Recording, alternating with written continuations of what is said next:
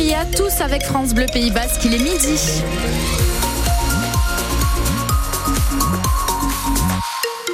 À midi, le journal avec Morgane Klein refait Guardian Morgane. Et Guardian Ainoa, bonjour à tous. Un soleil euh, plutôt présent aujourd'hui. Hein. Un petit peu de nuages, mais du soleil quand même. Effectivement, c'est un ciel plutôt voilé en fait que nous avons aujourd'hui en Pays Basque. Ça va être le cas tout au long de la journée avant le retour des nuages pour la fin d'après-midi et les températures bien agréables pour la saison entre 15 et 18 degrés au plus chaud de la journée. Elle était attendue, cette finale. Finale en pelote, main nue, tête à tête. Baptiste Ducassou face à Mathieu Hospital en ce moment au Trinquet Beria d'Asparin. Où vous suivez la partie pour nous, Adrien Michaud? Bonjour. Bonjour Morgane. Alors un Ducassou euh, très en forme hein, euh, aujourd'hui qui mène en ce moment 30 euh, à 18. Oui Morgane et pourtant ça avait mal commencé pour Baptiste Ducassou.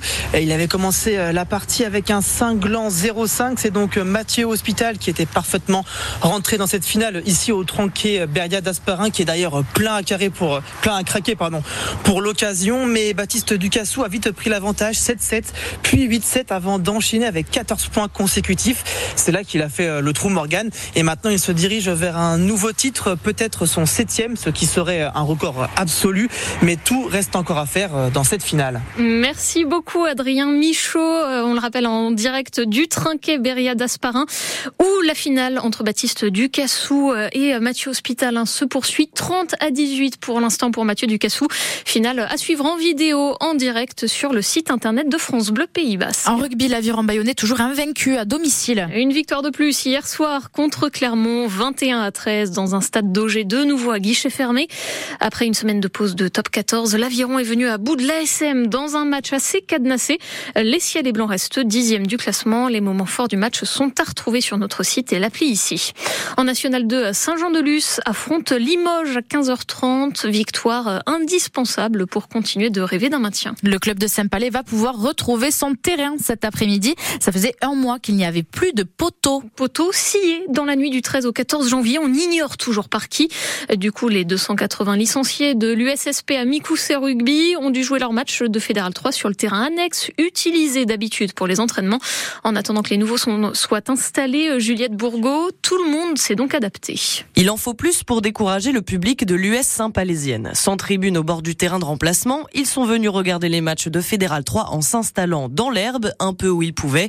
De quoi mettre du beau moqueur des joueurs comme Alexandre Huald. Ça donnait vraiment un côté un peu champêtre. Il y avait plus d'engouement parce qu'ils étaient plus près du terrain et qu'il y avait des décisions arbitrales un peu contre nous ou euh, des actions un peu litigieuses. Euh, on sentait vraiment le public euh, faire son boulot. L'équipe du club a aussi improvisé un coin buvette, balisé des entrées et des sorties pour répondre au cahier des charges de la Fédération française de rugby. Quant à la cause de tout ça, les poteaux sciés du terrain principal, Alexandre Huald a du mal à le digérer. Ça fait toujours quelque chose de voir qu'on a détruit quelque chose qui est aussi important pour tant de joueurs, tant de gamins qui foulent le terrain le samedi au club qui nous a vu grandir. Il n'a fallu que trois semaines à l'agglomération Pays Basque pour faire installer les nouveaux poteaux, nous raconte Arnaud Fontaine en charge des équipements sportifs communautaires. C'est bien la première fois qu'il était confronté à ce type de vandalisme. Vraiment un acte gratuit, je dirais. Alors, est-ce que c'est de la bêtise? Est-ce que c'est un pari ridicule? Les poteaux comme ça, ça coûte environ 2500 euros. Il n'y a pas de raison à dégrader des biens publics et c'est un coût pour la collectivité. On ne sait toujours pas qui est responsable, mais la communauté d'agglomération Pays Basque a porté plainte pour dégradation de biens publics. Et l'USSP doit donc retourner sur son terrain principal à 16h pour son match contre Vardos,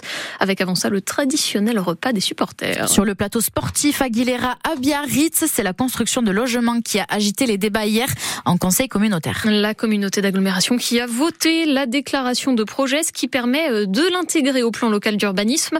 250 à 300 logements doivent voir le jour sur le site sportif, même si l'aménagement final est encore flou. Autre point qui a longuement occupé les débats, la fiscalité, les orientations budgétaires de l'année, avec des hausses de diverses taxes voulues par l'agglomération, 5% de plus. Actionner le levier fiscal pour financer l'investissement, c'est essentiel, estime le vice-président de l'aglo, Cotier et Tsenaro. Forcément, aujourd'hui, ça devient la solution. Nous ne pouvons pas imaginer que nous soyons dans une structure qui refuse d'augmenter la fiscalité quand nous assistons à des dépenses de fonctionnement qui explosent, mais pour la bonne cause, hein, notamment pour les frais de personnel. Cela dit, quand on parle de 5%, ça signifie quoi? Ça signifie que, en moyenne, ça va être de l'ordre de 7 euros par personne et par an. Donc euh, nous faisons payer un peu le service, bien sûr, mais nous en avons besoin, nos finances en ont besoin et il nous faut un petit peu malheureusement contribuer. Alors hausse pour les habitants, hein, mais aussi pour les entreprises, ce que déplore Peyo Etchelekou du groupe de centre, de centre droit Elgarekin et Rensat. C'est globalement que la fiscalité soit la réponse unique et ultime d'un raisonnement. Aujourd'hui, on considère qu'on n'en est pas à ce stade-là et qu'il faut d'abord se réinterroger sur la nature, le niveau des charges de fonctionnement et leur priorisation. Et ce n'est qu'à l'issue de ce travail de priorisation, de ce travail de débat et d'arbitrage interne, qu'on pourra décider s'il convient ou pas d'actionner le levier fiscal, qui est pour nous euh, la dernière arme, la dernière arme ultime après un travail de priorisation interne qui doit être le reflet de la bonne gestion d'une collectivité publique. Hier, ce n'était que les débats. Hein. Le vote aura lieu le 23 mars. La commune d'Arkang gagne un premier bras de fer contre Free. L'opérateur veut installer une antenne 5G de 38 mètres de haut. La ville a pris un arrêté pour annuler ça arrêté, attaqué par Free devant la justice. Mais le tribunal administratif de Pau vient de donner raison en référé aux opposants à la municipalité. Pour leur avocat Jean-Michel Balou, la décision tombe sous le sens. La couverture actuelle, euh, même par Free, est très bonne sur la commune d'Arcang et les environs. D'autre part, il y a déjà une antenne euh, d'Orange et SFR. Il aurait suffi à Free de s'installer sur la, la même antenne. Simplement, euh, ça lui coûtait sûrement moins cher que de demander à un pays paysans d'Arkang la possibilité d'installer euh, une antenne à elle.